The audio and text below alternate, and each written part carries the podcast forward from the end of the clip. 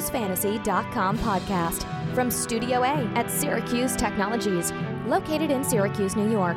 Your hosts, Jeff Brinson and Sam Pierce. Gentlemen,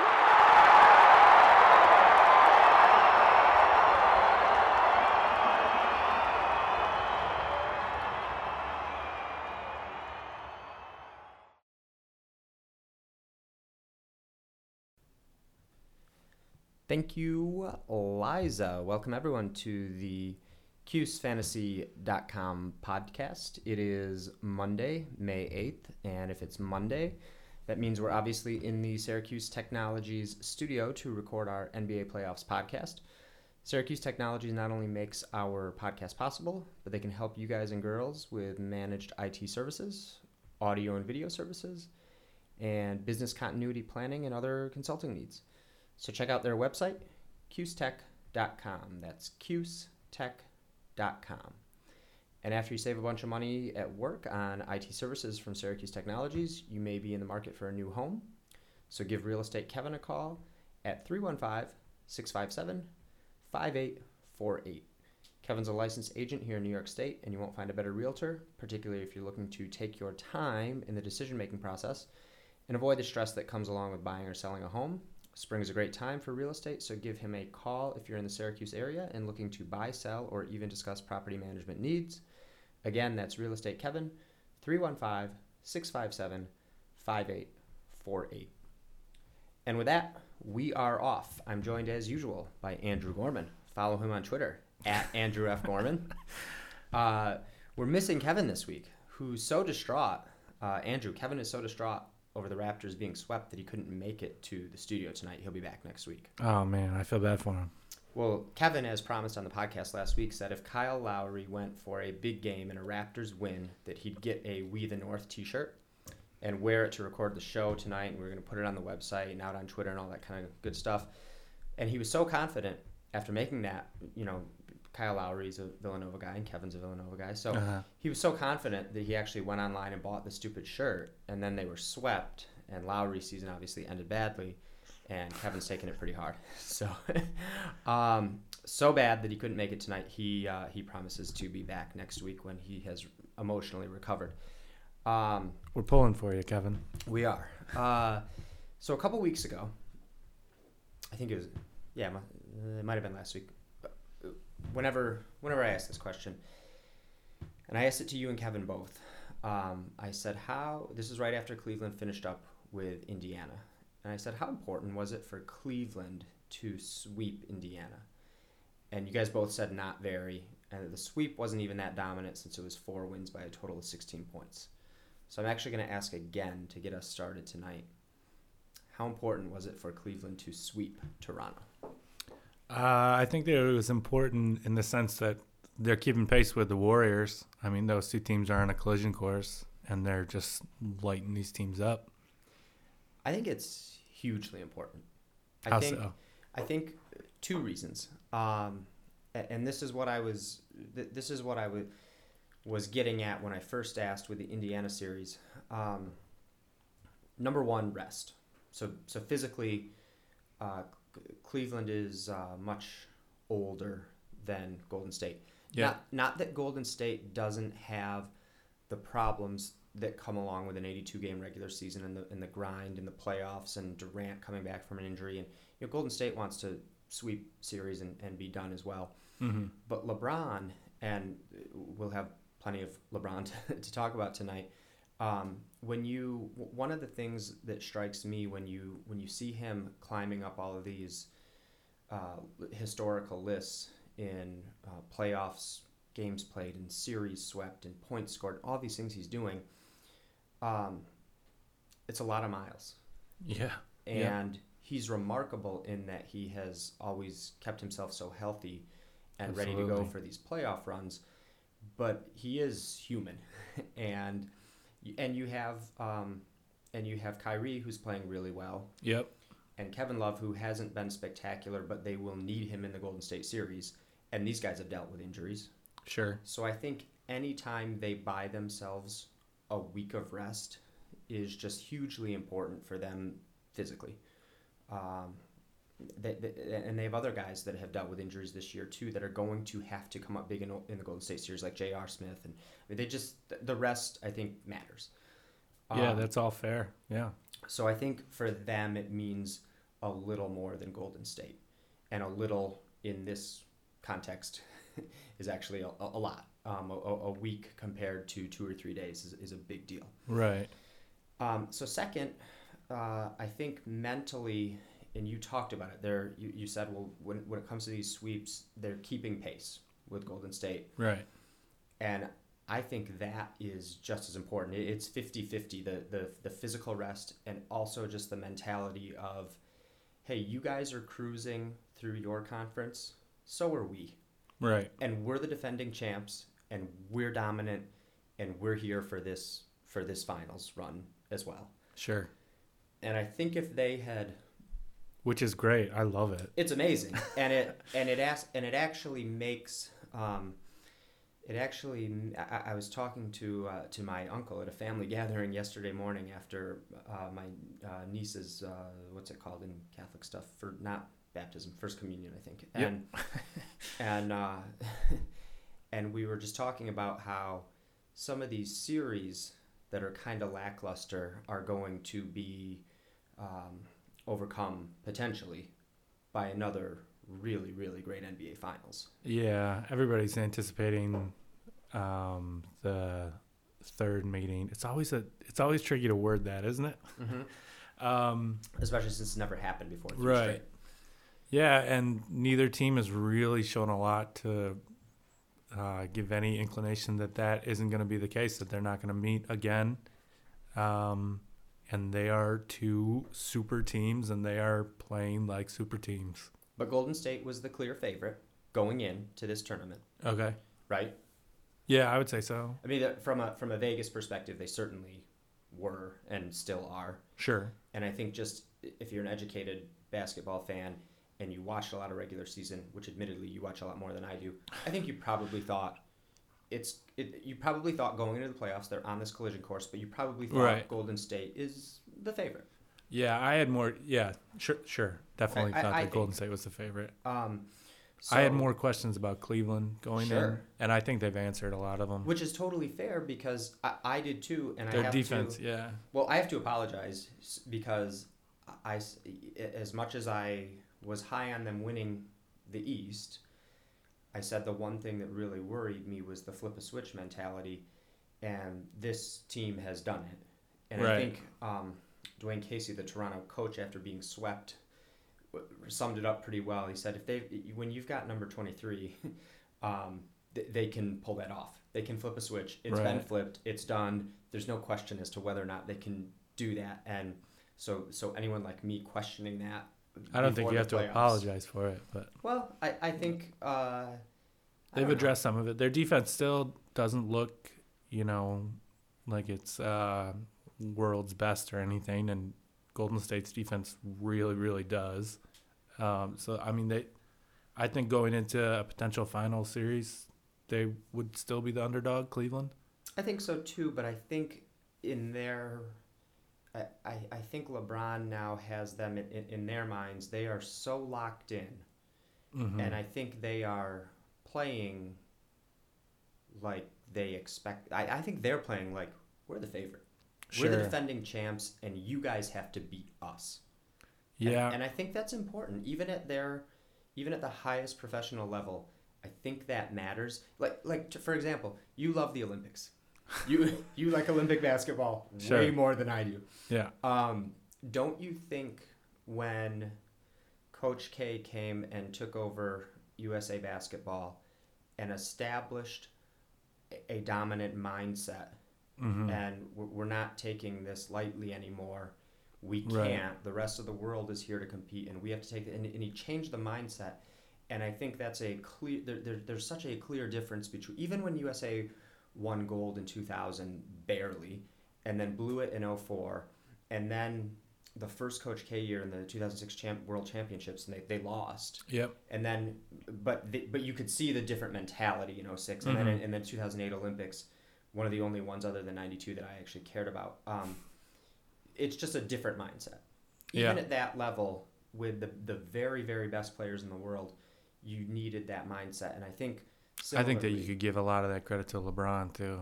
Oh, And. Kobe. and Kobe Yeah, and Kobe. Yeah. absolutely. Co- Kobe, like him or whatever, Kobe deserves a, a shitload of credit for how yeah. for the redeem team. They made it into a status symbol. It's it's a thing that guys want to participate yeah. with, and yeah. It ebbs and flows though, because now I see it trending kind of back the other way. Oh yeah, I mean, LeBron didn't go the last time. right, but I mean, he had played in six straight finals. He's hinted that he Yeah. might play one more. We'll see. We'll see. But anyway, I was just trying to draw a parallel between Absolutely, yeah. between like like the good to great type thing, and I think that um, I think that Cleveland it was very important for them in these first two series and going forward, whether it's Washington or Boston, your favorite series that we're going to talk a lot about, um, whichever one comes out of the other East semi, I don't think that Cleveland's that worried about either one of them. I don't think they're worried, but I, I think they would rather not have to deal with John Wall, if I had to guess. agree, but they're not worried. They- No. know they, they know they're going to the finals, but I think whether it takes four or five or six games, I, I think it does matter. I think keeping, like you said, keeping pace with Golden State and getting because even if they both sweep, because of TV, they'll both then get a rest. Right. You know, if, even if they both sweep their respective conference finals, they'll both get a rest. It's not like two Yeah. days later they'll be playing if they both sweep. So Right. I just, I, I, I think it, you know, you add it all up, and I think it, the, the sweeping their way through the East means more to Cleveland than it does to Golden State in the West. Hmm. That's interesting. I think that Golden State has played better teams. Like Portland is definitely better than Indiana, and Utah is definitely better than Toronto. Absolutely better than Toronto. Um, Who have you been more impressed with, Golden State or Cleveland? Cleveland, but only because I. Um, and Because of again, your I'm- initial and doubts? Again, I'm being apologetic only because of my slight doubts. Right. Um, Golden State, I expected dominance. Um, I expected Kevin Durant to come back and not miss a beat, and he, Yeah, he he's been awesome. He really has On Um, defense as well. and I hate, and I mean I hate saying this, but Draymond Green is so good. Draymond, yeah.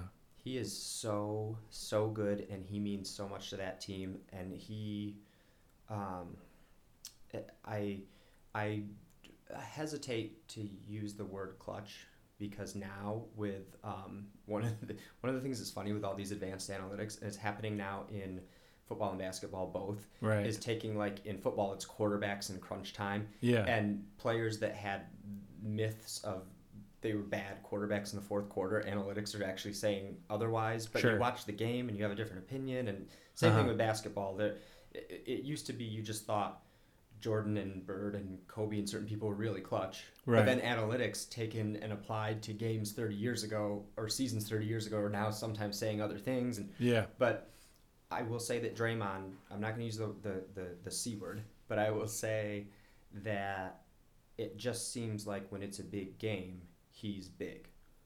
Yeah, Draymond has been easily, I think, one of the five best players in the playoffs, and that's like LeBron and Kawhi are at the top. Sure. Uh, he's way up there.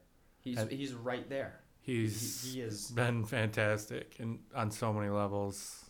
He, he won't have the He's statistical He does LeBron all the dirty Kawhi things, all the numbers, cliches. but all yes, all the cliches, Yeah. and it's one of those things His where you have to be watching the games great. to get it. He looks so much better than Rudy Gobert, doesn't he? I mean, but that's the competition for Defensive Player of the Year. Um, Rudy Gobert Okay. had that one Uh, highlight where he got, where he looked really silly against Steph. Yes. To answer, to to point blank answer your question, yes, Draymond should be Defensive Player of the Year. Um, now again, that's another one of these stupid regular season awards, and Yeah, not that the So should I- have any bearing or pleading a little ignorance on just how good Gobert is because I can't pretend I watched a bunch of Utah Jazz games all season. right. Yeah, Um, I will say this, and I, we, I was going to get us into the future of the Jazz later. Um, like I said in the intro, we're recording on Monday night. hmm And for those of you listening on Tuesday or whenever you listen this week, uh, they actually play Game Four tonight. So we're talking about it like the sweep is a foregone conclusion. Um, which it Probably is, So, but I would Not Love, I would love for us to be proven wrong. I would Yeah, love to. I would love to leave the studio tonight, go home, uh, have a Corona, and watch. They should sponsor us and and uh, and watch Utah extend that series. Yeah. But I think Utah blew their chance in Game Three when they were up uh, eight nine points in the second half and let it get away from them. yeah. Um, which being up eight nine points in the third quarter on Golden State means absolutely nothing. Yeah. I mean, in it, make up I mean, it means nothing. difference in an instant. Um, but I think that was their game to win, and I and I think they had everything going. That was one of the only times this year that I, that you've seen Draymond rattled when he got the in the foul trouble early, and he's at the Yeah, bench yeah, getting motioning teed up the from the, crowd, bench, and yeah, yeah. um, which in a weird way that ignites them and gets them as a team especially going. even- like, Durant. Doesn't it like- feel like Durant like Yes. feeds off Draymond? And your favorite analyst, Chris Broussard, I heard, uh, I heard today saying that uh, those two are caught on camera jawing at each other a lot um, uh, in timeout huddle and that sort of thing.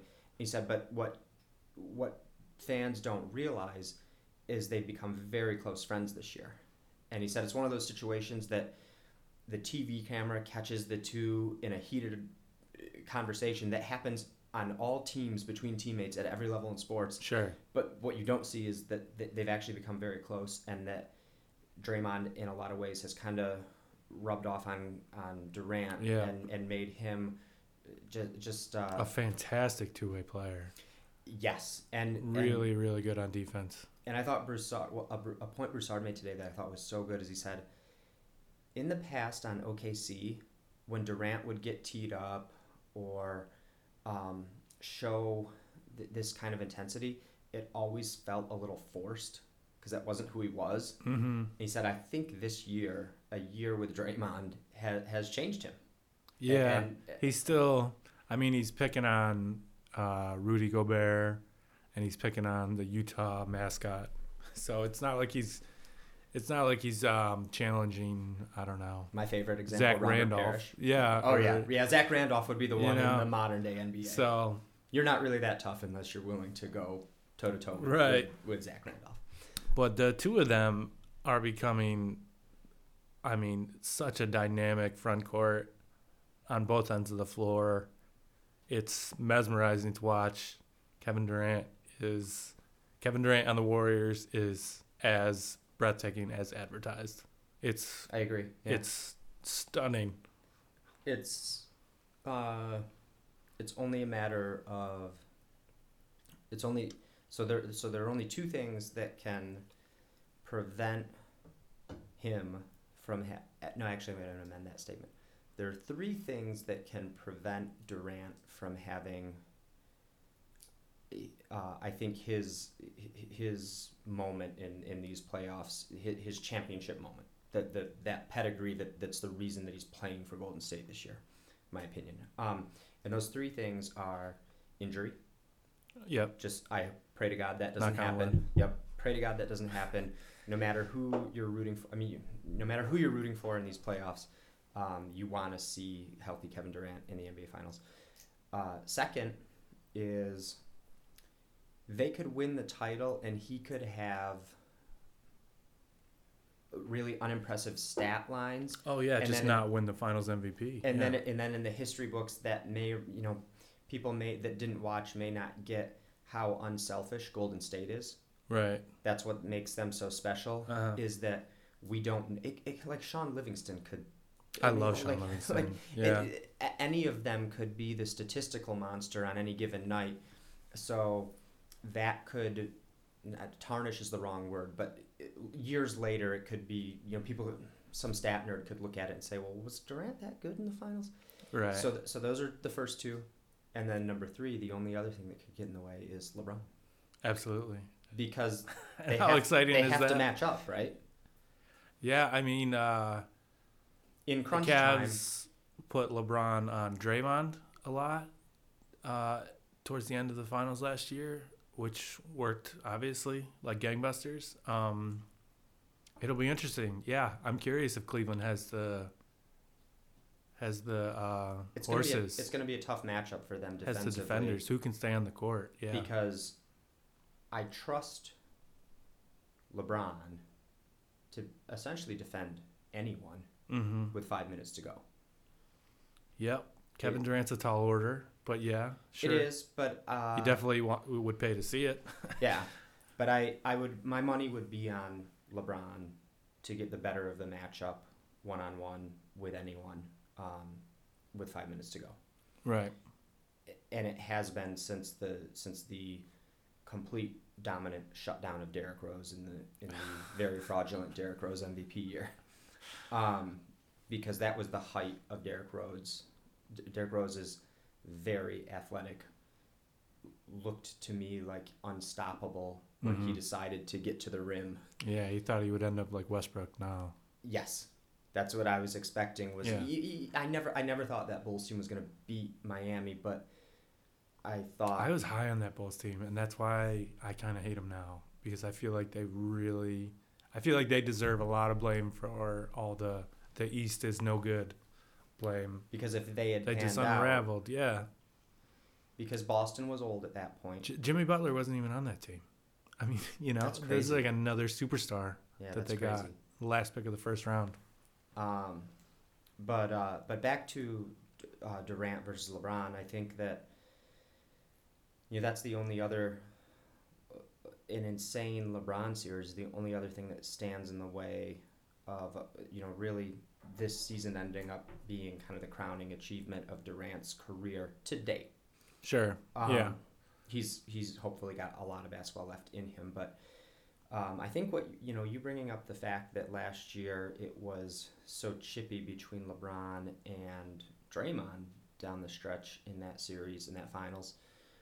Gosh, that's going to be tough this year because you can't trust Kevin Love to defend either of those guys. No, I mean, And they like to they like to have this lineup in crunch time that often includes both Kevin Love and Tristan Thompson right. and I, I, don't see how you can and play I, that. And I don't. I don't. Same. Not don't- when not when Draymond's playing center. Um, I mean, this is that I I didn't think that Kevin Love could stay on the floor at all last year, when the death lineup was out there, uh, and he proved us wrong. True. Uh, yeah, Tristan Thompson. I'm interested. Can he stay on the floor? Because he also has a skill set that could really bother the Warriors. Because he's just an elite elite rebounder, especially on the offensive glass. Um, yeah, I'm excited to see it. I've seen a lot of uh, resignation about the NBA playoffs that they've been not that great, and I just completely disagree. I think they've been awesome. Wait. So That's let's do so grades because I've been do, we've been doing a, a progress report every week. So, um, and after the first round, I think you went like B minus or something. Yeah, And and I was a little. I went more like B B plus. I couldn't give it an A because we didn't get enough good lengthy series. But where? So where are you at right now? I would say B plus because Wizards Celtics has been everything I wanted and more. Um, Okay. And the I think the collision course that Golden State and Cleveland are on is pretty compelling. Um, yeah, it's been great. I, I think yeah. I think that's Houston, I think San that's pretty good. Antonio is really intellectually interesting. Intellectually, I'm not ready to give it an A range grade until we get to that. Sure. finals I mean, the it- only thing we're gonna remember this whole thing about is g- gonna be the finals. You know, Yeah. Um, like last year was a pretty crappy playoffs, but nobody's gonna remember that. so uh, a few things about Cleveland that um, kind of some odds and ends before we before we get onto the series that are still going and competitive. Although competitive is a weird word since none of them are actually individually close games. Um, so LeBron is the first player in NBA history with 35 points or more in each game of a four-game series sweep. And he did it on like six shots total. The so yeah so he's so the His fact that efficiency he's having these- and and Kawhi Leonard didn't have a good game last night, but he's he's had a similarly efficient playoffs. Um, this efficiency evolution Mm-hmm. is remarkable, and if you're a casual fan, which a lot of people listening to us uh, watch football, and now they've listened to us do this basketball show this spring, but they but they I think something to point out is that 20, 30, e- even just 10 years ago, um, Kobe Bryant comes to mind. Yeah. Yes, Kobe's going to go out and get you 30, 35, 40. He'll get you, I mean, get you 70 if you need it. It'll take 70 shots, though. Right. And now, the, the, I, you, you would explain it better than me, but the, the just the evolutions in the game. The stat nerds have taken over. But the but it's but it's not just that. It's okay. So so I'm I'm happy for the stat nerds to be pointing out the differences between what 35 points on 16 attempts means today Mhm. versus um versus years ago when when some when if Jordan got you 35 points on 25 shots at the time that was viewed as really good. Right. Now someone would look at LeBron doing that and say he had an off night, that he got you the volume scoring, but there Sure. were a lot of bad possessions in there if it took him that many shots to get it. Right. Because the game has changed and the the best players ha- have developed a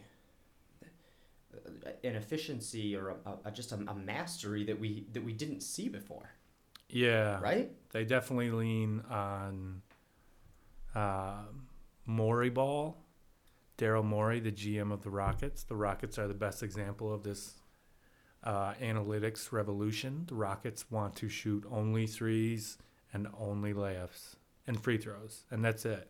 And they want to shoot as many as possible. So they want to push the pace, and they want to just try to outscore teams, which sounds really simple, and it really does boil down to the fact that three is worth more than two. But yeah, I mean, you see it with Houston, how good they are. But it so it so we can sit here in our plush Syracuse Technology studio and talk about that. And like you just said, it sounds really simple, but the key is the the having a Morey in the front office, Oh, yep, absolutely. having a coach And that embraces that, and then most importantly, do you have the players to pull it off? absolutely. And your best player absolutely. and your person that handles the ball the most has to understand what you're trying to do yep. you you can't have and it's weird because because if you get all of that in place and if the best player buys in then you get a situation where and we haven't heard a lot from him yet this playoffs but you get a situation where someone like J.R. Smith can be a, a contributing role player if even he buys into Yep. the the the criticality of each possession Right. What is he supposed to do? It's almost like a football ethos, isn't it? Like like a what a right guard does. Yeah, it's it's it's everybody understands their job. situationally what's going on and how critical each possession is. And, Sure. And um, it's crazy to me that you look at someone like That J.R. Smith is good now. yeah, like when you when you when J.R. Smith was on the Knicks, you had uh, your favorite player Carmelo, J.R. Smith, and a couple others. E- even the, the the week of Linsanity, you just had a bunch of guys. Whoever whoever brought the ball up the court was shooting. Yeah. I mean, like if you, it was very frustrating to watch them because it was just they were all going to find a way to get their attempts, and whoever brought the ball up the court was either turning it over or shooting. Yeah. Um, and they would, you know, Carmelo and Jr. would fill the stat sheet. There, there were nights that Jr. had as a Knick had Mhm. ridiculous when he when he kind of transformed from what I picture like the old Nuggets J.R. Smith, these explosive, not not Derrick Rose, but could get to the rim He fast. he competed in the slam dunk contest Yes. and the three point contest. Yep. And when he And he can play a little transitioned on, on, on the Knicks years, he transitioned to more of the, the sh- just the shooter. Yeah, he was a six man. he, he would have games where his stat line looked really impressive because he shot a high percentage from three, Uh huh. but he also turned it over a bunch and didn't do anything else for the team. And if you watched the actual game, you were eh, you were just frustrated as shit watching this. Yeah, that's all part of the J.R. Smith experience. Experience. But I don't Um, see that in Cleveland. Part of that is LeBron. It's LeBron really and, gets and that's the why I said if the, if the best player Yeah. buys into Sure. the the, the Daryl Morey and you got the coach and now if the so if you got the GM, the coach, the organization, the structure, the culture, and the best player buys in, then all of a sudden the J.R. Smiths of the team are buying in too. Right. Yeah, it's so important right now to have talent on the court, probably most of all, talent in the coaching and talent in the front office. And um, yeah, it's it's so so important right now. You saw it Ramona Shelburne wrote something I think after OKC lost about how you need a superstar and you need a superstar system. Like just having a, That's a great. great player Yeah. isn't enough anymore. You need to have the X's and O's and you need to have the guys and the bodies who are going to do what they need to do. I think that it's a This is going to devolve into the next conversation. We No, it's got to head it off at the pass. no, it's not. Um, I'm, I'm gonna use teams that are actual success stories as my examples here. So San Antonio, So the Knicks won't come into play at all. Um, Houston, all the teams that are there now. Well, not all. Well, what- Washington, no. Uh, No, Well, hold on, no, hold on. Not Washington. okay, Washington's not in this class yet, but w- what I want to say is because we we touched on it earlier with Durant, where we talked about one of the only ways that someone could mistake that he didn't have a good West Finals and or NBA Finals, even if they win the title, is if some loser's just looking at points scored Right. years later and they're like well livingston sure was good where was durant you know and we talked about how golden state has th- th- just the most selfless team mentality Mm-hmm.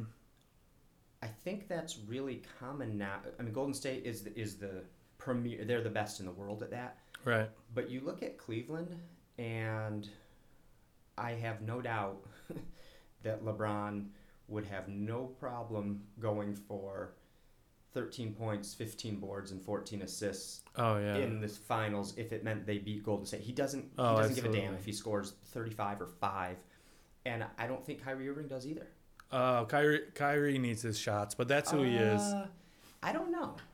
Kyrie, yeah. I don't know. I, I if they win, I'd be real. I'd be really surprised. Oh to- yeah, he would definitely. I I think he would prioritize beating Golden State. like because- like he wants to win. yeah. I think he gets it and has bought in that winning. I mean, Kyrie Irving didn't have a lot of success other than the stat sheet before LeBron came home. Fair. So, so I think he would much rather win Mhm. than than uh, stuff the stat sheet. So, I, now the Spurs have been doing this forever. I mean, Tim, Right. Tim Duncan was the was the all time. I mean, Tim Duncan could have scored fifty a night. Tim Duncan Yeah. was the all time greatest selfless player I think I've ever seen. Um, there are others, but he's sure. he's he's who I think of immediately. It's hard to Um, argue. Yeah. So, I think it's a clear difference between if you start with almost almost I guess I would say when when LeBron went to Miami might be my marker in the sand for the old way, which is we have a superstar volume scorer, Mm-hmm. Jordan, Kobe, Shaq, um, that kind of dominated from from the if you if you and I, I guess it ebbs and flows because I don't think of the Lakers Celtics that way of the '80s. I Yeah. think of those teams more that they just want to win and it doesn't matter who. Right. There there were series where uh, where James Worthy's the third best player all year, but then he wins Finals MVP all of a sudden. Mm-hmm. Um, but then starting with the Michael Jordan era, and then also Shaq on the first Lakers three-peat and Kobe on the back end, the back-to-back Yep. nine, ten titles, Iverson. and Iverson. Uh, yeah, you you have a you have an era of um, in the NBA of you know twenty years of we must have that one dominant volume scorer. And Yeah. that's our path to the championship. And if you're the Lakers in the their first three-peat, when you have two, then you're really unstoppable. Mm-hmm. But now, starting with that Heat team, where LeBron is totally fine with Ray Allen bailing them out and having a big game, or oh, you know, totally. or you know whoever it was, it's just a different mentality. It's a different teamwork yeah. that I like. I enjoy. Absolutely. The the the Spurs really changed their style to beat LeBron. Like they really went away from the traditional uh, slow pace style play that nobody really liked to watch last decade, and they adopted D'Antoni's offense Yeah. to beat LeBron.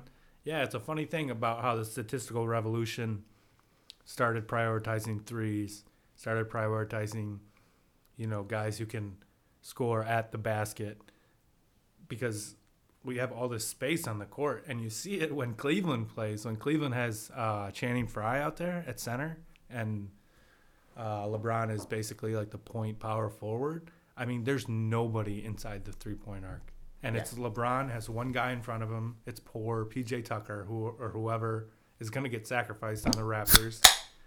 And he's surrounded by four shooters and it's like it's I mean, you you want to see what happens next when he has that much space, you know? It's great. It's aesthetically fantastic.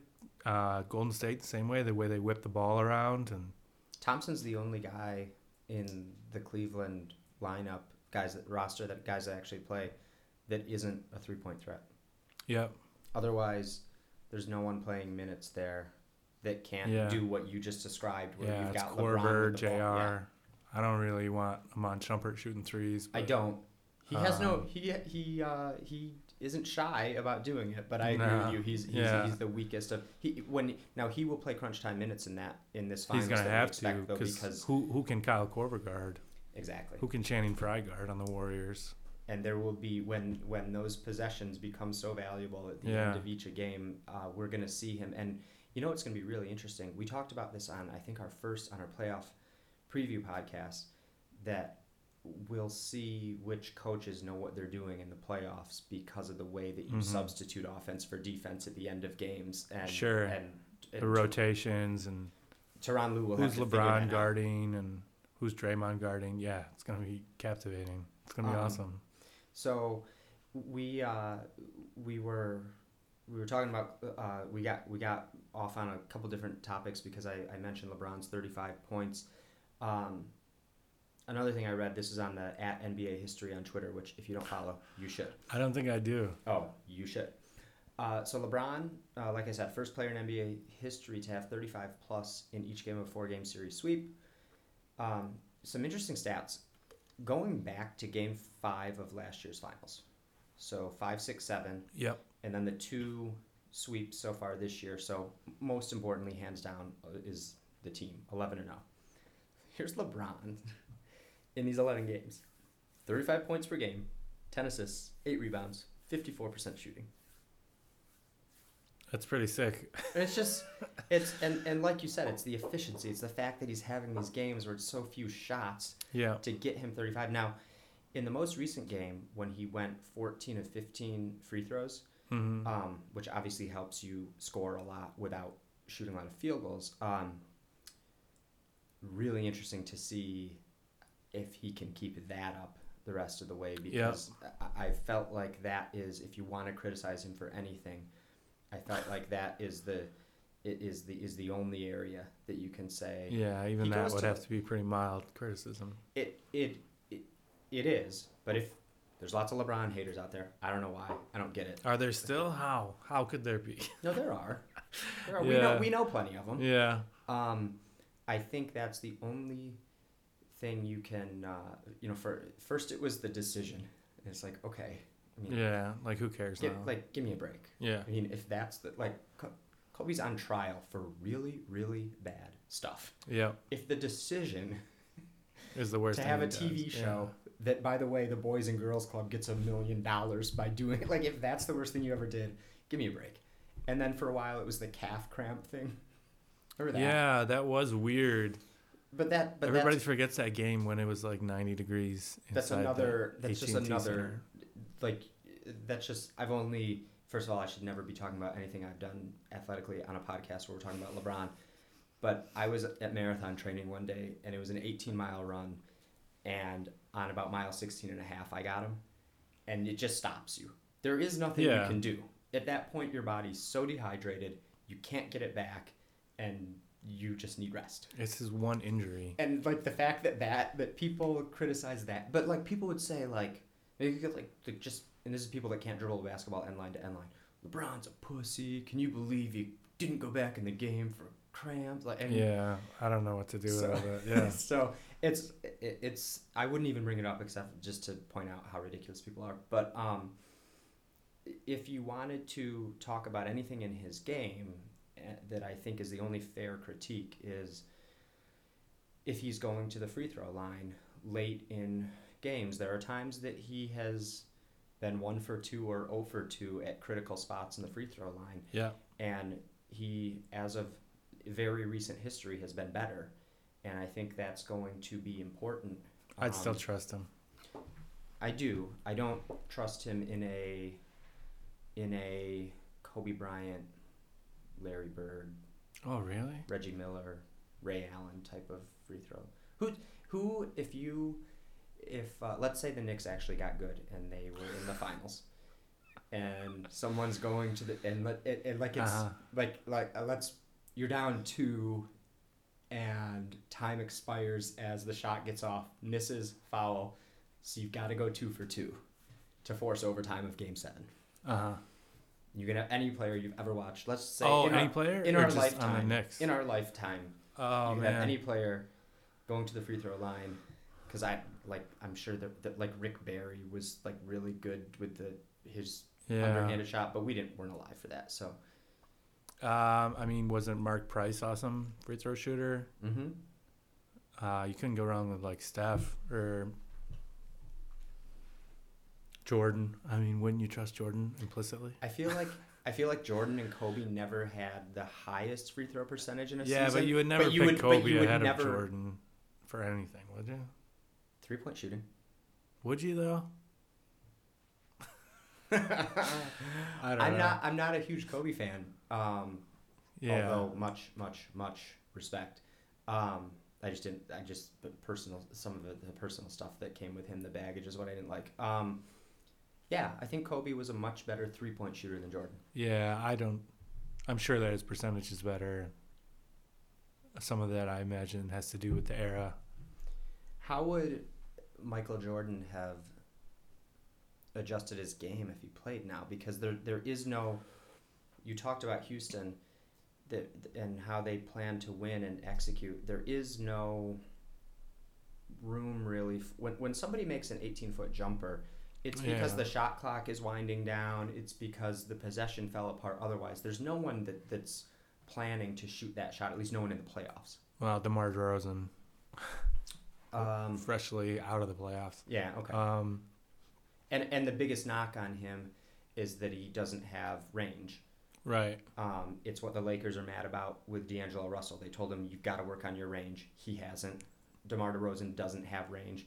It's you know you read a scouting report on him, and that's what hmm you know that that's the biggest knock. He had him. some really good games, and Cleveland was really throwing the kitchen sink at him defensively to get him off his game, and it worked because nobody else on that team could make a shot. Um, what was the question? So Jordan, if he were playing, if he were playing today, I think he would be shooting a lot more threes. It's you know, starting in high school, in high school, yeah, okay. So he'd be he'd be amazing. so yeah. when someone tries to say that he wouldn't fit in today's NBA, No. it's insane. Yeah, because he'd he be the best player. he- He'd be the best player. Yeah. He would just shoot a lot more threes. yeah, Um, he would destroy people with the amount of space on the court. He would destroy people. That too.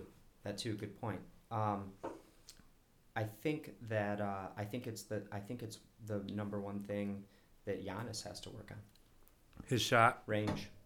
Yeah, not just Yeah. a- not just. I feel like we should like- call it something different because, I mean, has anybody that tall with that long of an arm, like shot a basketball before? Like, well, what's his how do you teach compared to Durant? it's massive. It's, It's massive. massively.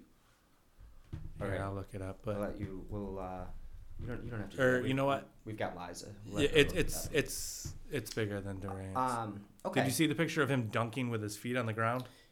Okay, fair. so it's so what you're saying is it'd be like asking Rudy Gobert, "Hey, you need to add Yeah, a kind of. shot to your kind game of. right now." I think that the Giannis thing has been an interesting progression because it started out, you know, if he can shoot his rookie year, they would say if he could shoot, then he could be a player. And then his second year, they say if he could shoot, he could be an all star. And then where wherever we are now, fifth year, sixth year, if he if he can shoot, like he's gonna never lose another MVP. you know, like if he if, be- if he can shoot thirty five percent from three, Yeah, it's a wrap. yeah. Uh, it'll, it'll that'll be an interesting development. Um, so, uh, so I, so we talked about LeBron and the sweep. Uh, the other thing that I wanted to briefly bring up, this is just for uh, any stat nerds out there, or just you know trivia people. This is more trivia. Um, so, did you see the the note about defending champs that come back and start out the playoffs on a hot streak like Cleveland has done? So Cleveland's eight and zero. They're Right. defending champs. They're eight and zero. Do you know what the record is for consecutive games won by a defending champ the following year? Uh, I don't. It's eleven. Is it the Lakers? It's the Lakers twice, actually. It's the uh, 1989 Lakers, The and then again tied. Yes, tied Yeah. by the 2001, right before the Allen Iverson game. Yeah. Um, so the 89 Lakers got off to 11 and 0 before being swept by the bad boy Pistons. Oh, okay. Kareem's last series. The 2001 Lakers, we all know how unstoppable they were. They got off to the 11 0 start. Iverson was good enough to steal one game. Uh, again, the old volume scorer methodology to winning. Uh, Although before that didn't win. they, they won the one game, and then Yeah. Now, it should be stated at 11 and 0, those two Laker defending champs teams, they, they were at, they started 11 and 0 because the first round was three. So it's Right. three, four, four. Whereas now, if Cleveland breaks that record, it'll be because there's a fourth game in the first Right. round. Um, so I thought that was that was pretty interesting. Um, I I'm I'm curious to see how they do, and I think that's the perfect transition for us to talk about who their opponent may or may not be, Sure. uh, Boston and or Washington. Uh, I think you are in much b- better spirits now at two two than you were Yeah. at 0-2 um, because you you've enjoyed watching Washington all year. Yeah, this series has been awesome. I've loved every second of it. I want to eat it with a spoon. It's just perfect. The trash talk, the Kelly Oubre incident, the Yep. Kelly Olynyk, Marcus Smart, all these villains, Jae Crowder. Oh, it's fantastic. Olynyk needs a haircut. Olynyk needs to take it down a notch. The now and Draymond said that he doesn't like Olynyk because he's a dirty player. Yeah, Kevin Love has said the same thing in the past. yeah. It's So- weird so how now- he's just always. Weird that the man bun injured. slash uh, headband wear. I mean, the, like he wears a headband like a girl. Like it's the type of headband that like girls at a college campus wear to class when they're hungover and need to Uh. quick do their hair. That's what his headband look looks like. Uh, He does that or the man bun. Neither like he needs a haircut. yeah, it's kind of his brand now. I guess. Um, so he, he makes it when he's on the floor. It's hard to root for Boston. Um, okay. That being said, two two. Yep. Uh, let's do. This is one of my favorite games to play when we're talking about these series. Let's do. Let's start with the. It's a. It's a two part question. Who do you think's gonna win? Who do you want to win? We all know who you want to win. Uh, I really just wanted to go seven. Um, I really thought Boston was going to win yesterday, and Washington won, obviously. Uh, You thought Boston was gonna win yesterday? I did think that Boston was going to win. Hmm. Okay. Um, I have no idea. I'll, I'll go with Washington. I think I picked Washington. I'll stick with them. I think they'll win. Um, I definitely want them to win. so Boston works themselves out of that terrible hole that they started in game one. And game two, Game two, they game And two game Washington. three. Game two, John Wall just ran out of steam. yeah, Isaiah Thomas was amazing. Isaiah Thomas was amazing, but they kind of lucked out that Washington just ran out of steam. Yeah. Washington, in a lot of ways, gave that game away, Yeah. and now they dominate Boston twice at home. Um, I am leaning towards saying that Washington's going to win this in six. Yeah. It's somebody. I think Scotty Brooks has done an excellent job. I think yeah. we. I it think took him.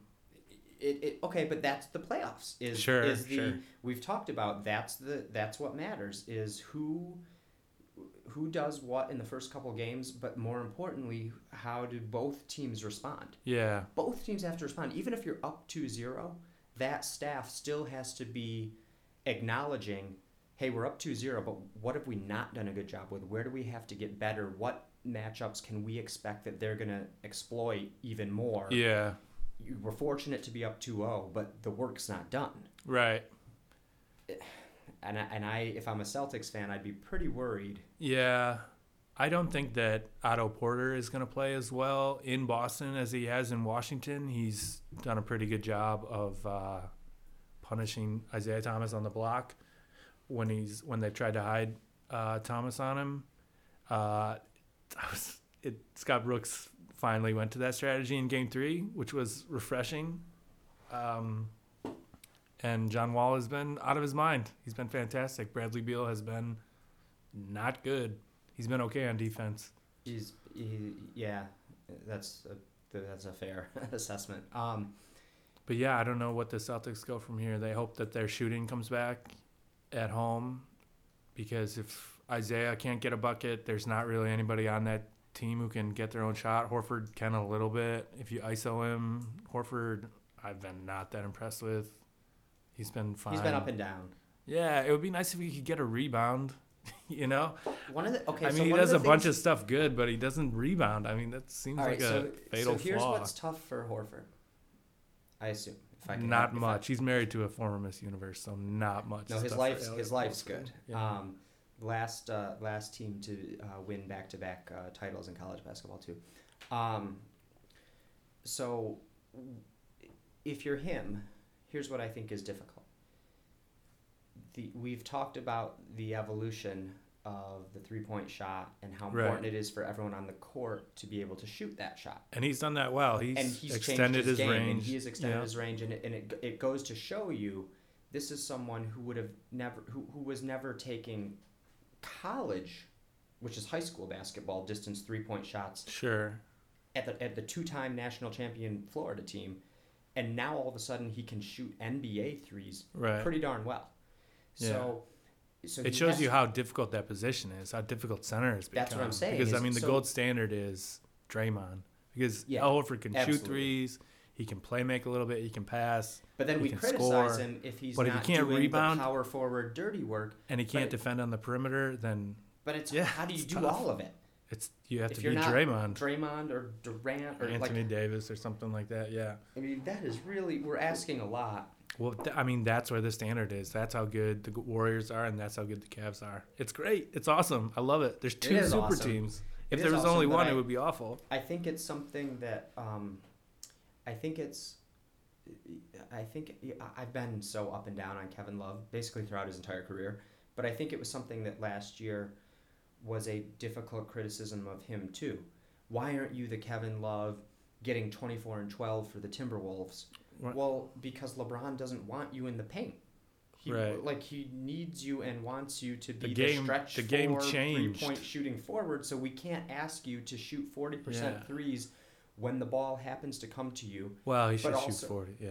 But but but also go get fourteen rebounds. Right. It, it, like how do you do? You're not going to rebound from the corner three point shot area. Right. so yeah.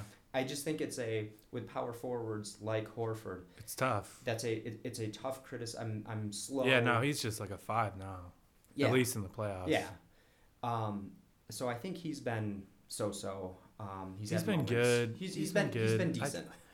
I, um. Just I, I wish. I, I think I think Washington is just out executing them. I think Washington just has better players. I thought yesterday when they went on that 26-0 run, they just clamped down yeah. on defense, and it was like this is what's going to happen. They have one five nine guy on the floor, and their best lineup has their best lineup in this series. I don't know the numbers, but I'm pretty sure that it's when it Thomas, Bradley, and Smart, who are basically all point guards, are all on the floor at the same time, and that's like that's not enough athleticism to get you know to stop the Wizards sure. At home when the role players are playing better. That's uh, th- it'll be interesting no to see. I think it's going to come down to who else makes shots uh, for Boston in uh, in Game Five. Isaiah Thomas kind of complained about the refs after the last game. He did. Not so, kind of. He, he definitely yeah. did. So he might get a more favorable whistle, which could probably lean towards Boston taking Game Five. Boston but. has to win this game.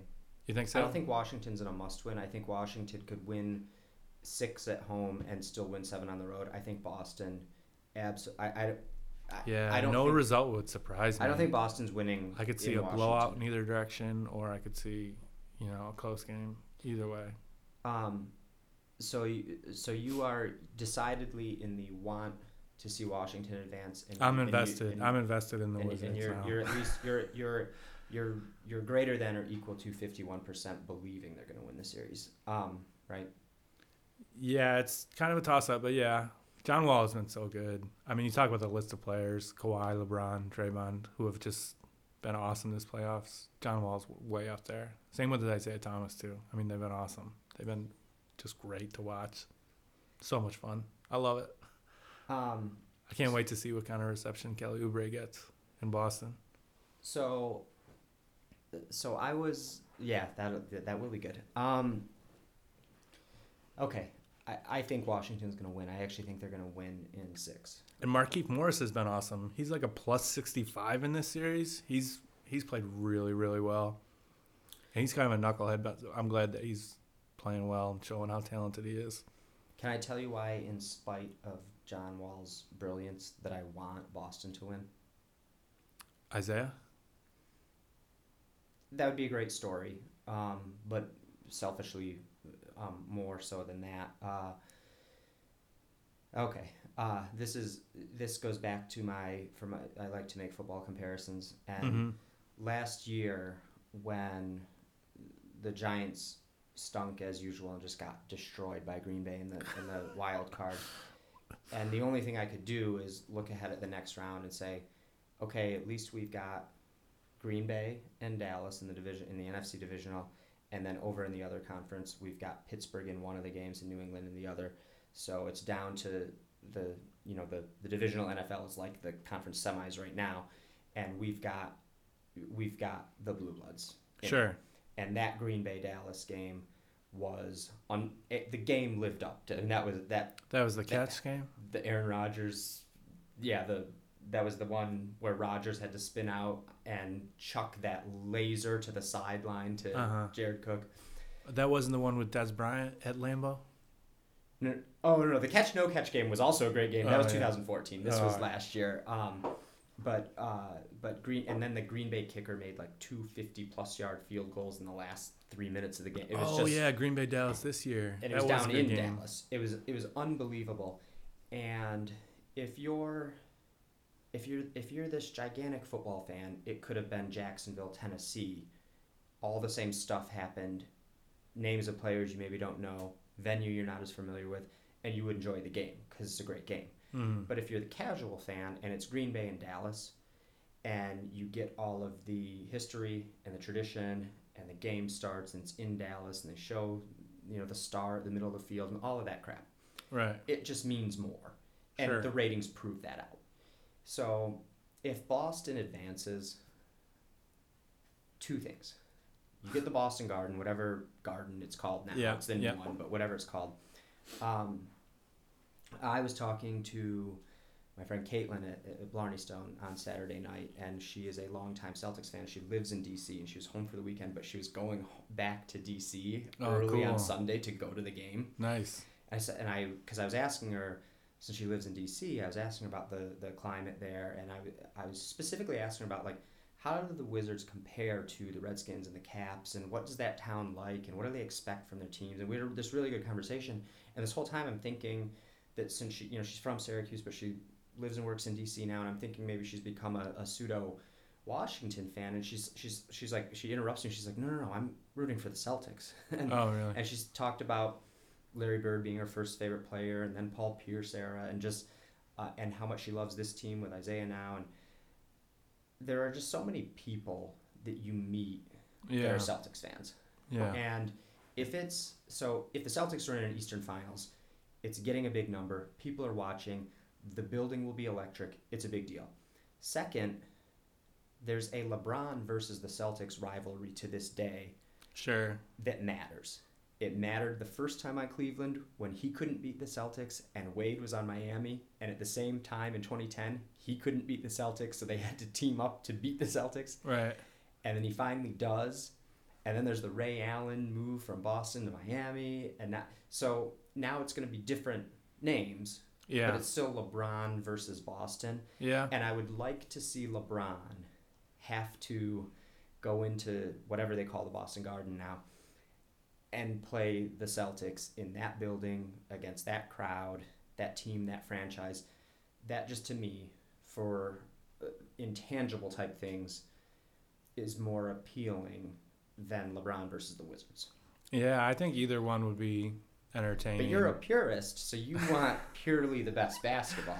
I'm I, I fully acknowledge the best basketball is probably Celtics Cavs. I, I don't know. I think no, the- Washington's better than Boston. Washington's kind of raggedy though. Um, I actually I think love it. Washington. I actually think Washington matches up better oh yeah, with Cleveland, and I think their games during the regular season bear that out. I don't think that LeBron would want to have to get switched on to John Wall or No, any of those guys for six games or anything like that. Not that it would go that long, but yeah, I mean they would definitely prefer uh, Boston. I think. I, I think they would prefer. Or actually, I don't know. oh, I I think so. I don't know who they would prefer. I'm not sure that they care. There was there was a game in.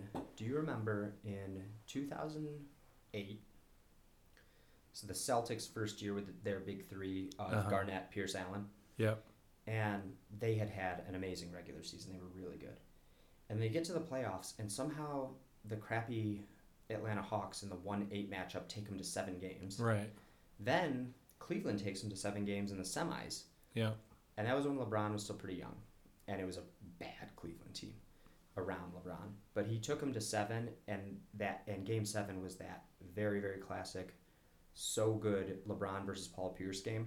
Yeah, I think I do. the Celtics win yeah. the series and they advance and they were they were the favorite. They should have. That would have been catastrophic if they lost. Um, but that was the start of the Celtics versus LeBron Yeah. and um, and they talk. There was a lot of talk in in the lead up to that game, and even after after LeBron and Paul Pierce get into this epic duel. There was a lot of talk about how it was in that exact round of the playoffs, like 25 years earlier, that Bird and Dominique Wilkins had their ridiculous back and Yeah, forth, yeah, like yeah. in a game seven.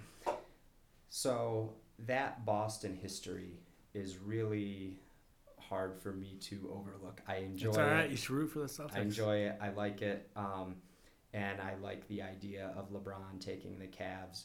Oh, oh, another thing. if it's Washington, Uh-huh. Cleveland gets them at home. So Cleveland's right. going to get true, up 2 0, and the series is maybe almost over. Boston gets the first two games in Boston because Mhm. they won the conference. So just an inter- not that anybody thinks Boston is going to beat Cleveland, but just an interesting little tidbit that Personalities wise, I would rather see uh, the Wizards backcourt go up against the Cavs. uh, I'd be so happy for the Wizards if they beat the Celtics. I'm not sure they're, they're, they're going to, but So you, It'd so you would be really looking forward to the John Wall versus Kyrie matchup. yeah, it'd be awesome to watch John Wall arrive. Yeah, on the center stage. Yeah, That'd be awesome. because even though they're playing the Celtics right now, and as good as John Wall is, I still feel like because of him playing in Washington and nobody paying attention in the regular season, that a lot of casual fans just they- And there's they- so many good point guards. there's so many good point guards. Yeah. So I still feel like he's a li- as crazy as this sounds, he's a little underrated. Sure, absolutely. He definitely is. Um, definitely is. So uh, He's maybe the best pure point guard in the league right now. the, um, better than Chris Paul. Uh, he might be. Yeah, it, it would be if I had to say who's the classic pure point guard. Yeah, Um, the, the question with him, like so many other guys, is his jump shot. But he's, I mean, he's hit some this series. He's not shooting a great percentage, but But he he's become such a good passer. oh, he's fantastic. If you haven't like if you're if you're someone who watches uh, college basketball but doesn't watch as much NBA, you may not even realize just how like he he's electric. he's how much he has um, developed his game from when he first came in from Kentucky. Uh, he's just he's amazing. yeah, Um, he's spectacular. I, I'm gonna, I'm, so I'm gonna watch every game regardless. But uh, that that's where I'm that's where I'm at. I think I'm rooting for Boston, but kind of if I'm betting, not that I would recommend that, but if I was, uh, I, w- I would probably lean towards uh, towards Washington, and I, and I actually think it could be in six games. Um, okay, so that and you know that reminds me. For entertainment purposes only, uh, since Golden State still technically has to uh, close out Utah tonight. So game four in Salt Lake.